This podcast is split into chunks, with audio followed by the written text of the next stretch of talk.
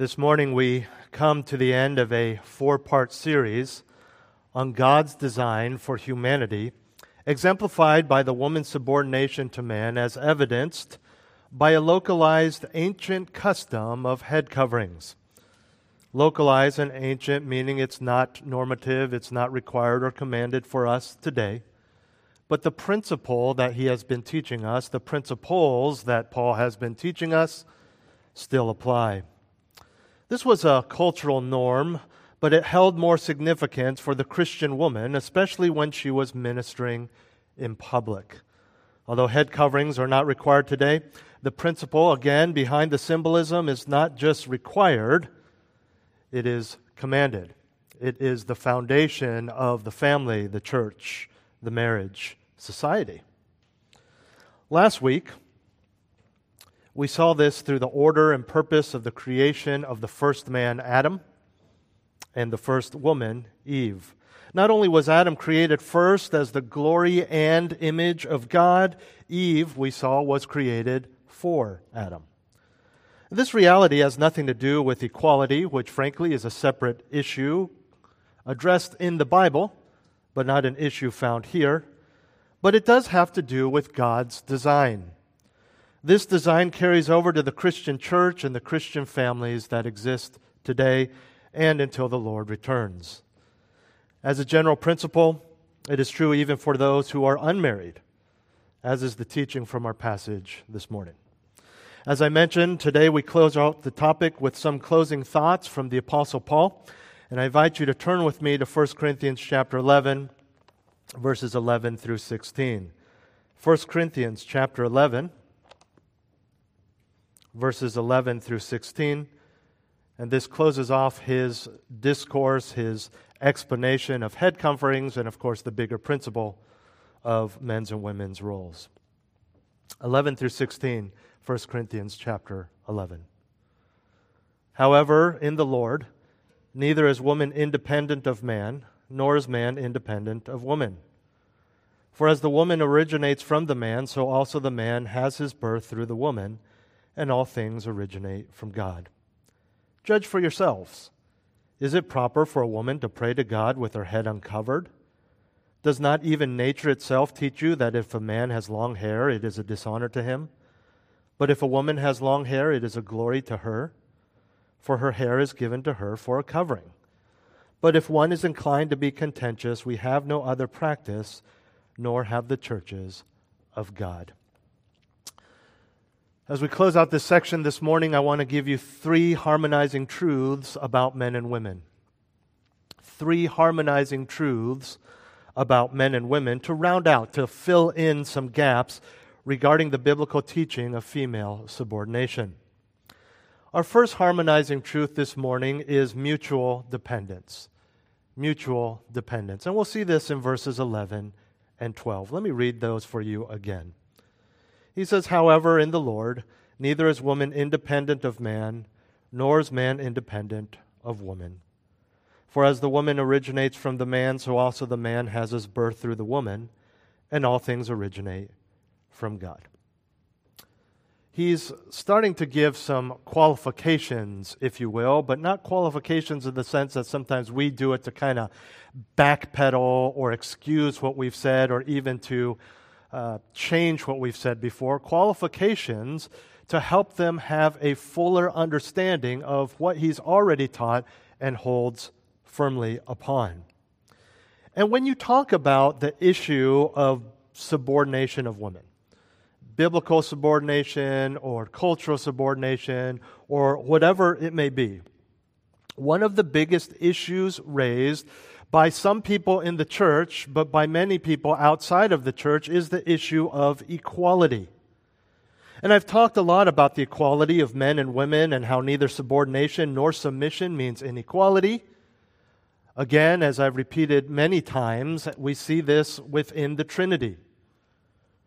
Father, Son, and Holy Spirit are all co equal. They are all God. They are to be worshiped. Yet in their roles, they, subord- they submit, subordinate to each other. Jesus follows the Father's will, the Holy Spirit follows the will of the Son and the Father, and yet they are all equal. See, this issue of inequality is brought in by people who don't understand the scriptures. The issue of inequality is brought on by people who study the Bible just to find inequality in it and conveniently ignore or misinterpret the clear teaching of Scripture in that we are all equal. I address this not just because of the biblical teaching of equality of all people, but to counter those very thoughts that you have may, may have been taught, that you have heard, that maybe was ingrained in you in school or society, or even by your own parents. Definitely, you see it in the news these days. And understand when we talk about equality, or when we talk about subordination, we are not addressing the extra biblical, social, or political issues that society addresses. In no way does the submission of women mean they shouldn't get paid the same for the same job. That's not even in here. That's, that's a completely separate issue. It is so uh, distinct biblically from the issue that we've talking, we're talking about. It's as if I say the Bible says that women are to submit to men, and someone says, Yeah, but we really need to bring back stick, stick shifts in cars. It seems related, and it's made related in the minds of secular society, but it's unrelated. We are not saying these things.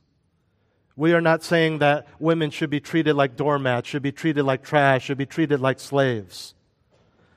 In fact, if you go back to a passage we saw a couple weeks ago, and where Paul says, if you're not going to show your visible head covering of submission to your husband, then you might as well shave your head like a slave. It's actually the opposite. It is the glory of woman and her role that shows that indeed she is not the slave of man. And we'll see that more today. But talking about the proper issues and the proper understanding of men and women in God's eyes and Scripture, equality is an important issue, though often misguided and misunderstood. But I have something that's more important, more powerful, and brings more dignity to both men and women than the issue or pursuit of equality and that is dependence. Dependence. Oh, we Americans don't like that word because we're independent, not just as a, as a specific gender, but as individuals, we want to be independent. We, we think success is having to rely on nobody and not need anyone. But the opposite is true. This is why we exist. This is why God created the church he understood that we would need one another to serve him, to serve each other, that no one Christian is filled with all of the gifts, spiritual gifts. We need help, we need one another.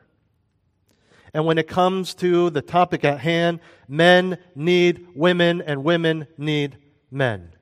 There is a mutual dependence there. It is a general principle, and not, not necessarily specifically speaking about the need for every person to be married. That's not what this is talking about here. It is a general principle. It's not saying that singles have to get married or they can't survive. That's not what we're saying. What Paul is saying is that in God's creative order and sovereign plan for humanity and society, there is an interdependence between the genders.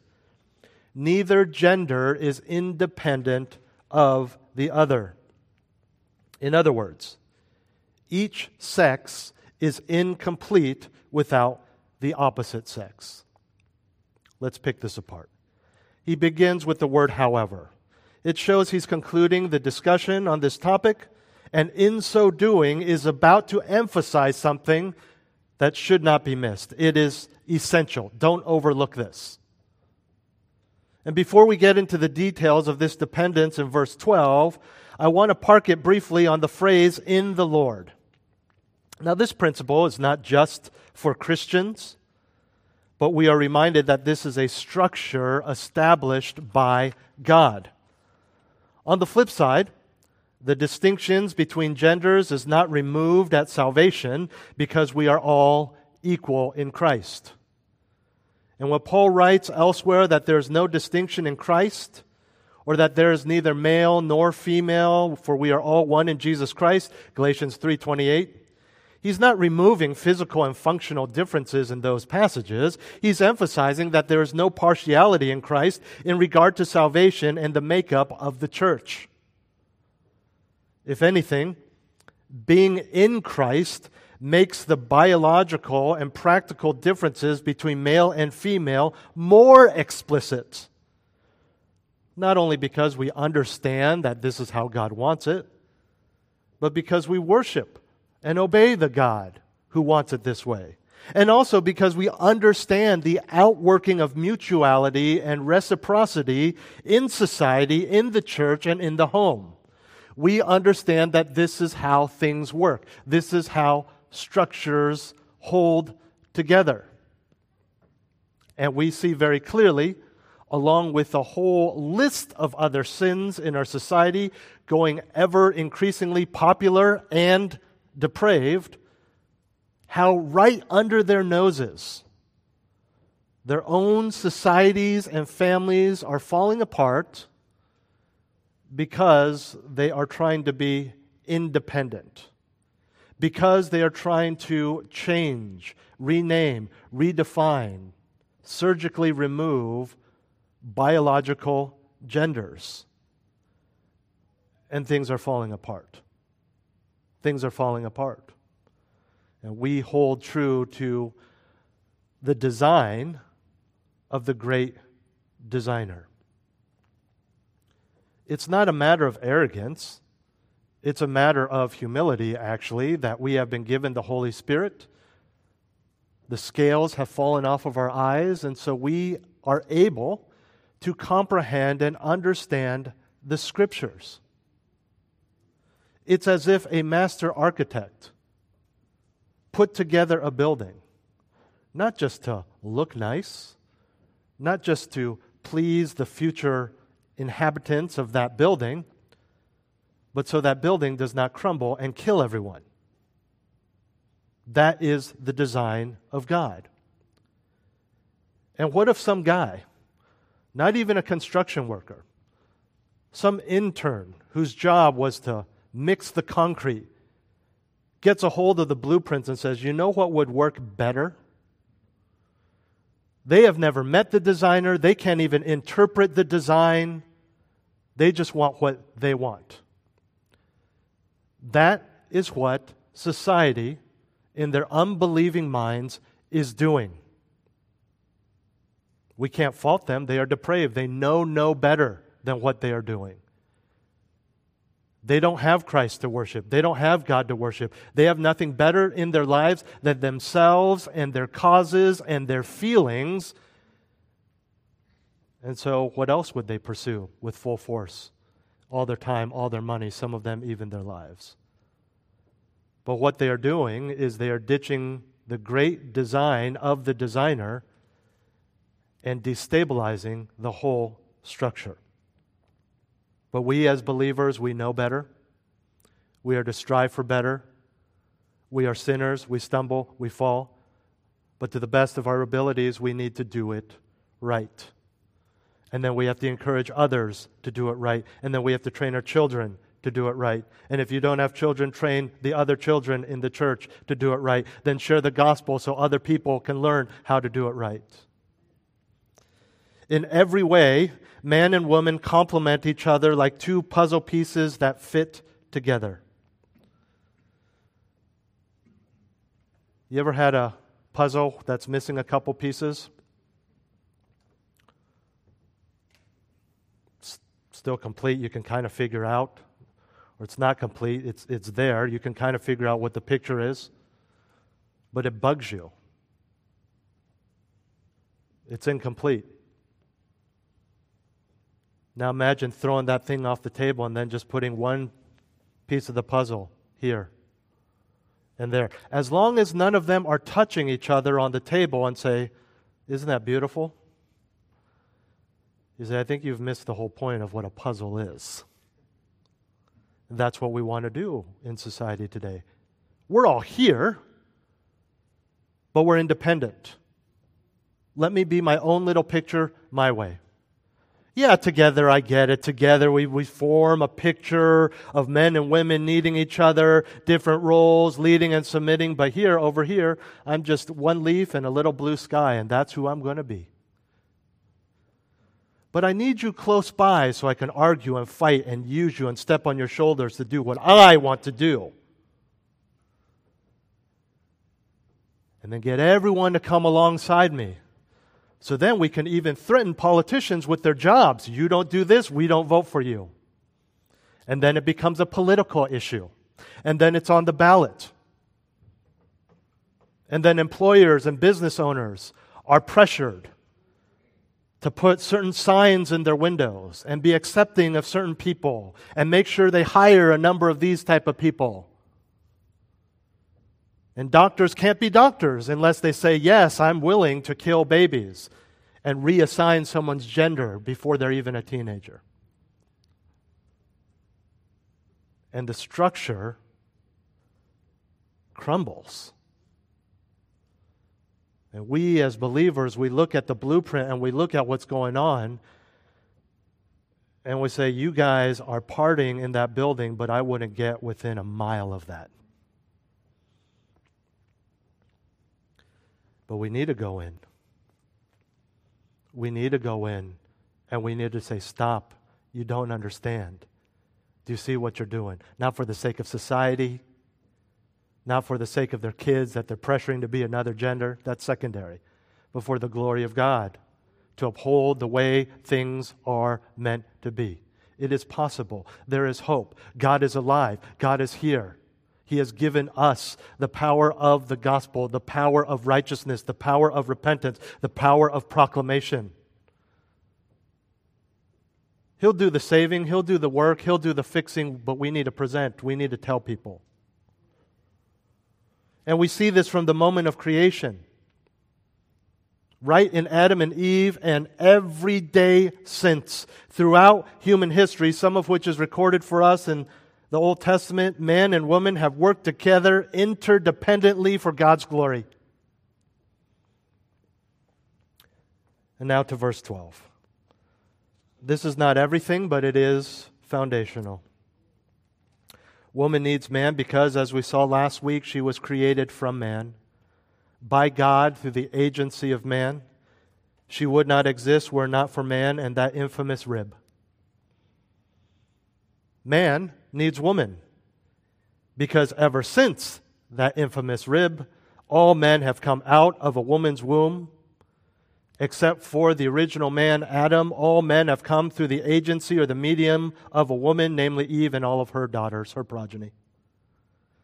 Put these two together, and you see clearly that neither man nor woman has an advantage no matter what society, no matter what the church, no matter what that individual may claim. Neither has an advantage. Like we saw last week, you can't argue with nature. Different roles? Absolutely. Different importance? Absolutely not. And speaking of God given and biological roles, we are given a stark reminder here of the dignity of motherhood. Additionally, just as the man is to be the primary leader and teacher of the home and the church, we also know that nobody has as much influence on an individual man than his woman. And so, man has his role and woman has hers. Mutual dependence, they need one another. However, here's man's need of woman, here's woman's need of man. However, both need God. Paul quickly reminds us of this fact at the end of verse 12. We may like to quibble about who's better and who's best, who does this and who does that, but when all is said and done, God is best and God does all. We worship Him, we submit to Him, we follow His plan and original order of things man, woman, this, that, who's better, who's best. He is the great equalizer and ends every debate. You both need me, he says. And so there's a mutual dependence, not just man with woman and woman with man, but both of them with God. And having established this all important truth, Paul now closes off the issue of head coverings from a fact of nature. And we bring this, this brings us to our second harmonizing truth about men and women the manifest dignity. The manifest or visible dignity verses 13 through 15. Judge for yourselves, he says to the Corinthians. Is it proper for a woman to pray to God with her head uncovered? Does not even nature itself teach you that if a man has long hair, it is a dishonor to him? But if a woman has long hair, it is a glory to her. For her hair is given to her for a covering. Paul begins by appealing to logic and common sense in the light of nature. He says, Judge for yourselves. We've seen him do something similar already in 1 Corinthians. A, modern equivalent would be like, think about it. Or, I think you'll agree that. And what he's asking the Corinthians to judge is what is, quote, proper. He uses the word proper. That speaks of what is fitting, what is instinctive, what is seemly, what is proper. The answer he expects from this rhetorical question is of course not. Of course, that's not proper. In other words, he has made his point so clearly, and even if he didn't, even if he didn't, common sense would tell you that the answer is clear. It is obvious. Obvious because of what he has taught, but obvious from nature and cultural norms. What's the question then? It returns to the issue of head coverings and solidifies through this rhetorical question that it is indeed improper for a woman to pray to God with her head uncovered.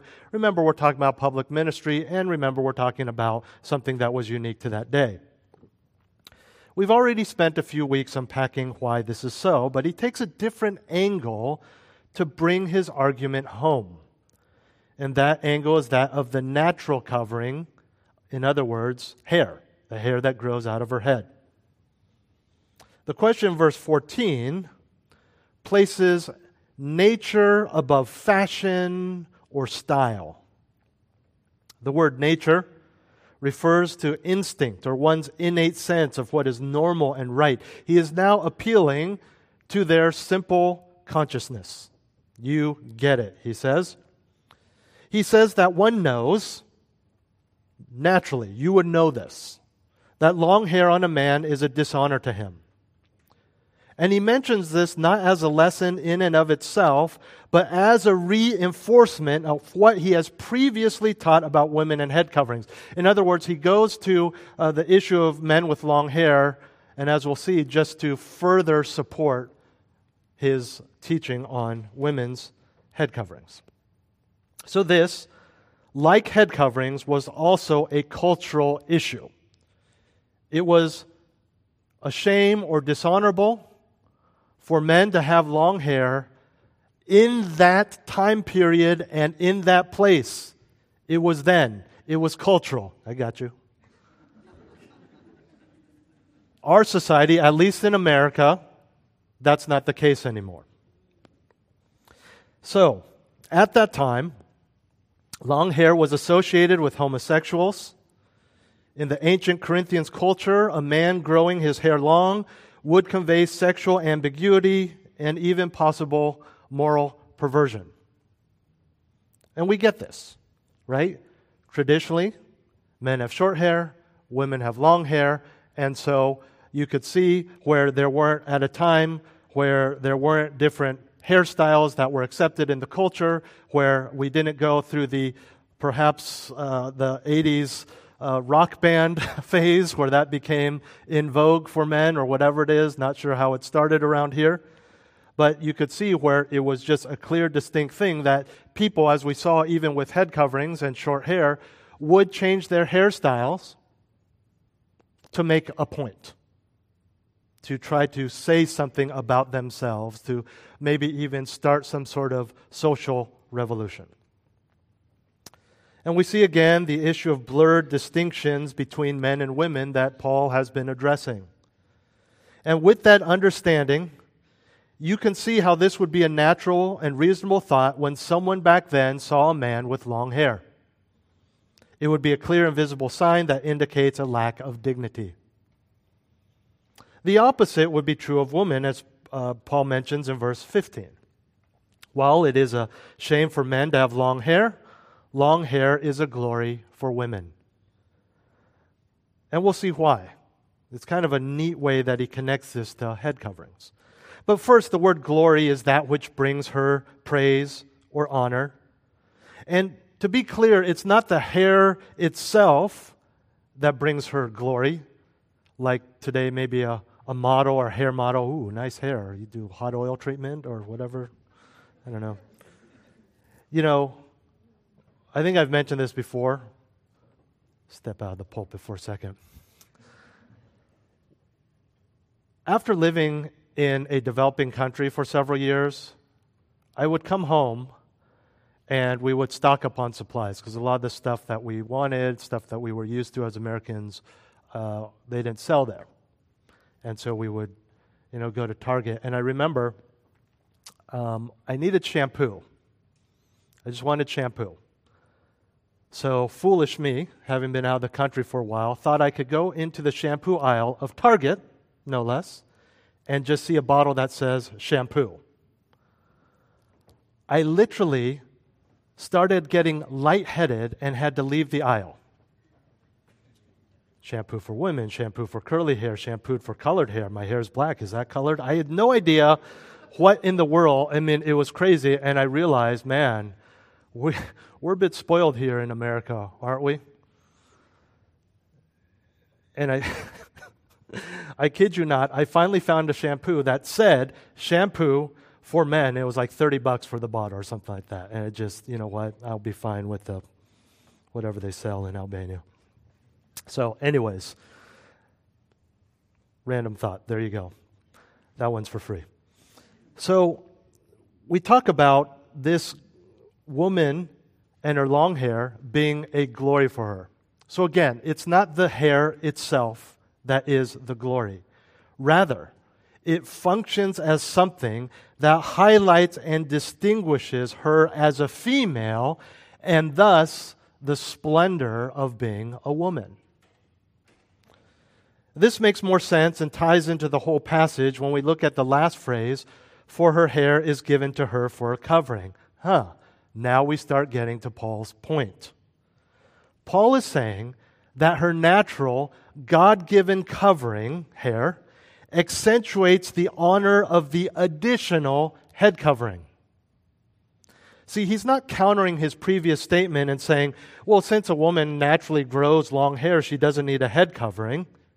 Rather, he's saying that since it is an honor for a woman to have her hair long as a covering that God has naturally given her, then any custom that accentuates that honor should be all the more prized and valuable. So, ladies, wear your head covering. Which also explains his statement in verses 5 and 6 that said if a woman chooses to remove her temporary head covering, then she should also remove her permanent covering, her hair, as well. Remember, cut it short or shave her head. Now, the issue of hair and the differences in accepted styles for men and women highlight much of what Paul has already taught in our study. For example, the fact that what is glory for one is dishonor for another shows the clear differences in God's design and plan for men and women. And this brings us to our third and final harmonizing truth about men and women. We've seen that men and women need each other, the mutual dependence. We've seen the differences in what hair lengths signify, especially for women, in manifest di- dignity. And thirdly and finally, modeled disposition. Modeled disposition. Look at verse 16. But if one is inclined to be contentious, we have no other practice, nor have the churches of God. This finishes off the section and then he goes into his teaching on the Lord's Supper, which next week, as we'll see just from his terminology, is clearly a bigger issue for him and is a sin that they are already practicing. Whereas with head coverings, we're not even sure if any of the Christian women are going without head coverings. It's just a question that they have posed to him. So, Paul finishes off this section of his letter by addressing those who have a problem with this whole issue of head coverings and probably more likely a problem with female submission. But it could probably run the gamut. There are probably some women that just it felt uncomfortable to them. And then there's some people on the other end of the spectrum that don't like the idea of submission at all.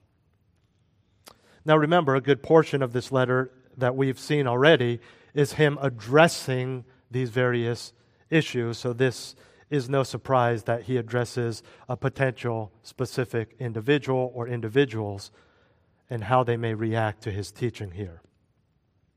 Basically, what he's saying in verse 16 is he says, After everything I've said, in the end, there's nothing else I can say.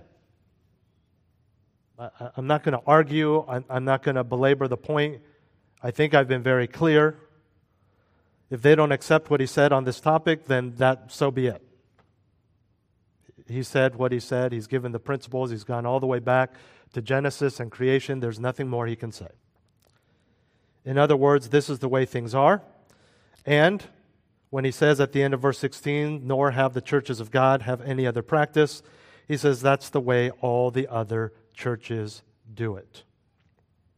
Now, I want to make uh, something clear here based on that phrase.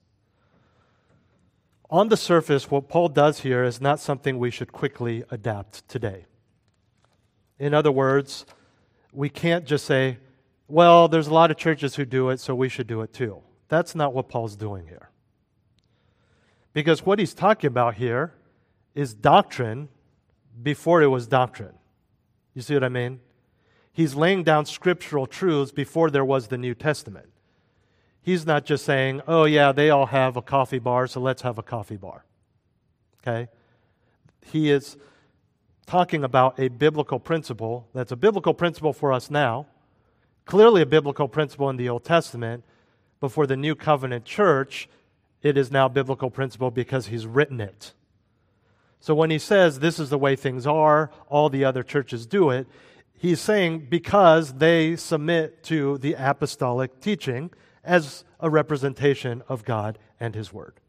So this goes beyond just ways of doing ministry, but a universal principle and accepted practice of all believers at the level of doctrine. With that in mind, we can learn from what Paul does here. He says, I've given you the scriptures, essentially, and that's it. Now, obviously, the scenario is different. He's writing a letter. He's not in person. He can't do a Q&A. He can't have people over. He can't talk to them and discuss it. I mean, he can talk to people who came back and said, This is how some people who were inclined to be contentious responded and say, Well, you know, this is how we should minister to people like that. But he doesn't have the ability to get on the phone or even an email and talk to them in an almost instantaneous way. So he's got to lay it out, and that is it. But his conscience is clear that he has written everything he wants to write as if you were writing a letter or even an email and saying, This is the last of it, the case is closed. I'm going to tell them they don't need to respond. End of argument. And so you're going to be as concise and thorough as possible. With the understanding that they may read that and go, yeah, right. And what's Paul's response to the, yeah, right? Well, first of all, he clarifies that you're being contentious. Right? Do you know what contentious means? those who love strife, quarrelsome, argumentative. Uh, these are people who force an argument to be the winner rather than going out and seeking the truth. We all know people like this, we've all done it. You find yourself in an argument and you're like, you realize, I can't believe I'm still arguing because I just want to be right, and I don't even know if what I'm saying is true. Nor do I care to stop and find out the truth. I just want to be right, and if I can't be right, bash, bash, bash, bash. And there are people in the church that Paul supposes will have a problem with this, and they're going to be contentious. They're going to want to argue. They're going to want to fight. Sometimes I think about these poor people, whether it's the pastor or whoever it is, and the, you know, the owner of the house that the house church meets in. These poor people who have to read these letters. You know, they're just the messenger. They're not even the messenger, right? The messenger gave them the letter. Now they're reading the letter. And then the contentious, who are they going to attack? The poor guy reading the letter. But what does Paul do? Again, with an understanding that the scenario is different, rather than arguing, rather than getting mad, rather than belittling, he tells them this is the way things are, and that's that. He's very gracious, he's very loving, he lays out the truth. He, he I mean, this very letter is uh, uh, to the degree that a hand delivered letter back then without modern roads or modern vehicles could be, he's going back and forth with the Corinthians. Two letters, there's another letter we believe exists that we don't have. He's trying to help them. They're treating him very poorly. And he's going back and forth graciously, patiently. He doesn't just throw a truth grenade and say, That's it, repent or die. Right? That's it. So don't get that from what he's saying here. He's just saying, there's, there's nothing else I can say. Let's move on. You have a lot of questions. Let me answer them. In the same way, we need to give people the truth. We need to come alongside them as the men's and women's groups are learning in Tripp's book, to come alongside them in it for the long haul, as Paul was. Again, a lot of travel, a lot of churches, a lot of disciples but he was with them for the long haul, patient, gracious, coming alongside. Mm, yeah, I can see where you get that, but this is what the Bible says. Not just one and done, bash, bash, bash, I'm done. Conscience is clear, said what I had to say. It's up to them and God. It is up to them and God. God will change their hearts, hopefully. It is something we need to rely on the truth for. But just as a little girl, the teenage girl who sprained her ankle, it's her race. It's her muscles, it's her body that's going to carry her. But you're not going to stop that dad from running down from the stands, pushing off the security guards, and helping her hobble past the finish line.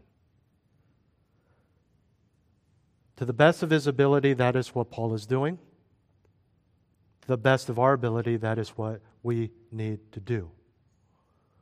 And whether they end up running full sprint on their own at the end, or we have to carry them over, we need to be there. But also, as Paul does, we need to stick to the truth.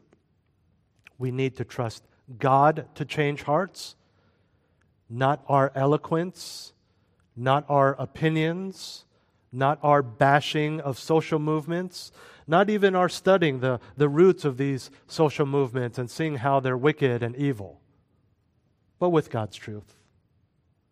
With God's truth. And this is the model disposition. This is what everyone is doing. Paul's not saying this to embarrass them. Paul is saying this is truth. This is standard. This is status quo.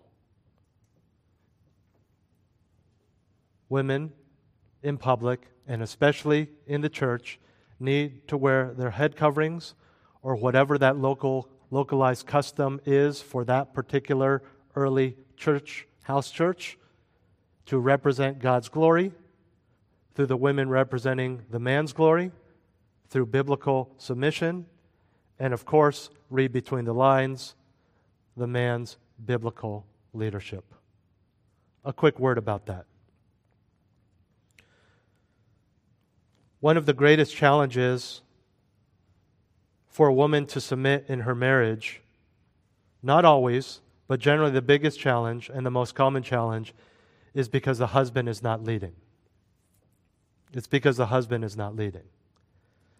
The team might still eke out a few wins based on their talent, But if the coach is not coaching, they're doomed. They're doomed. I mean, you see our superstar basketball players traded, leaving, wanting, wanting a ring, so they go to this team, kind of bummed. But then when the coach is fired, finally, finally, now let's win some championships, right? Men, if you're not leading, women, you still need to follow. You still need to submit. But men, you're just making it harder. And women, some of your men are trying to lead, and you're making it harder by not submitting. And you say, Well, I'm not going to submit until he leads properly. Your marriage, then, I would say, is wrapped up somehow in yourself and possibly your husband rather than God. I get it. It can be hard, it can be difficult, it's challenging. Some of you are married to unbelievers. And so, even when they do follow this pattern, you understand it's out of something other than what you want it to be out of, which is a desire to worship and honor God. But when we take our eyes off of the scriptures and put our eyes onto the potential for a happy marriage, or even just trying to make a point in society, maybe, you know, you know, if, uh, if you're the kind of person who really seems more committed to your roles and biblical thinking because you just got in, in an argument with someone else and you want to prove a point, then your thinking is way, way, way wrong as well. Okay? That's not going to last. That doesn't honor God. But back to what I was saying when you just focus on the marriage, a happy marriage, social things, your own happiness, want to end the arguments, whatever it is, and you don't look at the scripture, the temptation then is okay, honey, tell me, define for me what leadership looks like to you. What will make you happy? Thank you, dear. Can you tell me what you think submission looks like so that the kids aren't so scared when we're arguing? And when you don't put scripture in there, you're going to define it in a way that will make you happy, not joyful, will bring peace, will bring peace to the home, but will inevitably self destruct. It would work if you weren't a Christian. But as a Christian, you're going against your very calling, your salvation, your nature, which is to do things God's way, in a redeemed and appropriate, God honoring way. Because, for example, then it becomes I need you to lead me by stop telling me where I'm sinning and telling me to change because that makes me upset. And it makes me feel like uh, you're talking down to me. And it makes me feel like you're criticizing me. And it makes me feel like you're not loving me. Those are all feelings. What it really is doing is it's throwing the Bible out of your leadership. Biblical submission is not comfortable for the leader.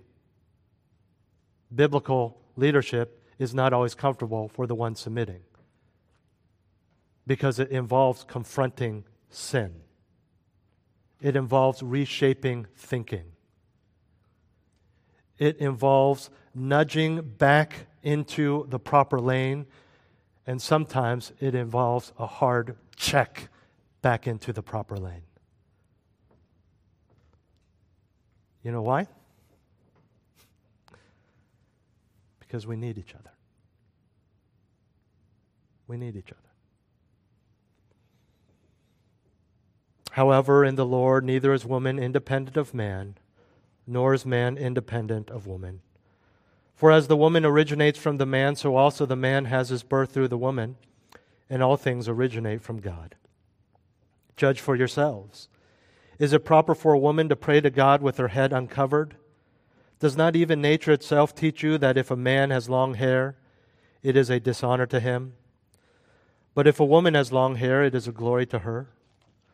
For her hair is given to her for a covering. But, but if one is inclined to be contentious, we have no other practice, nor have the churches of God. Let's pray. Heavenly Father, thank you for this study, this clarity on the role of women and subsequently the role of men. Father, help us to understand that we are not independent of each other, and we're definitely not independent of you. We need you. Father, I pray for those marriages that are hurting because of this very issue.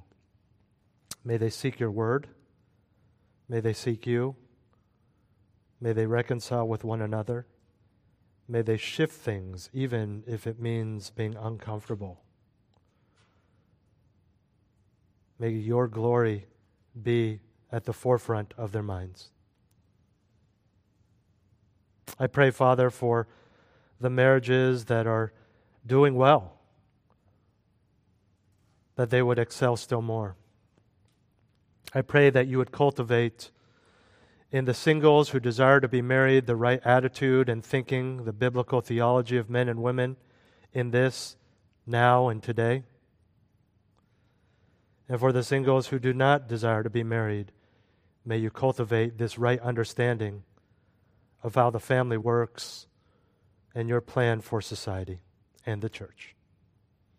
Use us in this way for your glory, Lord. In Jesus' name.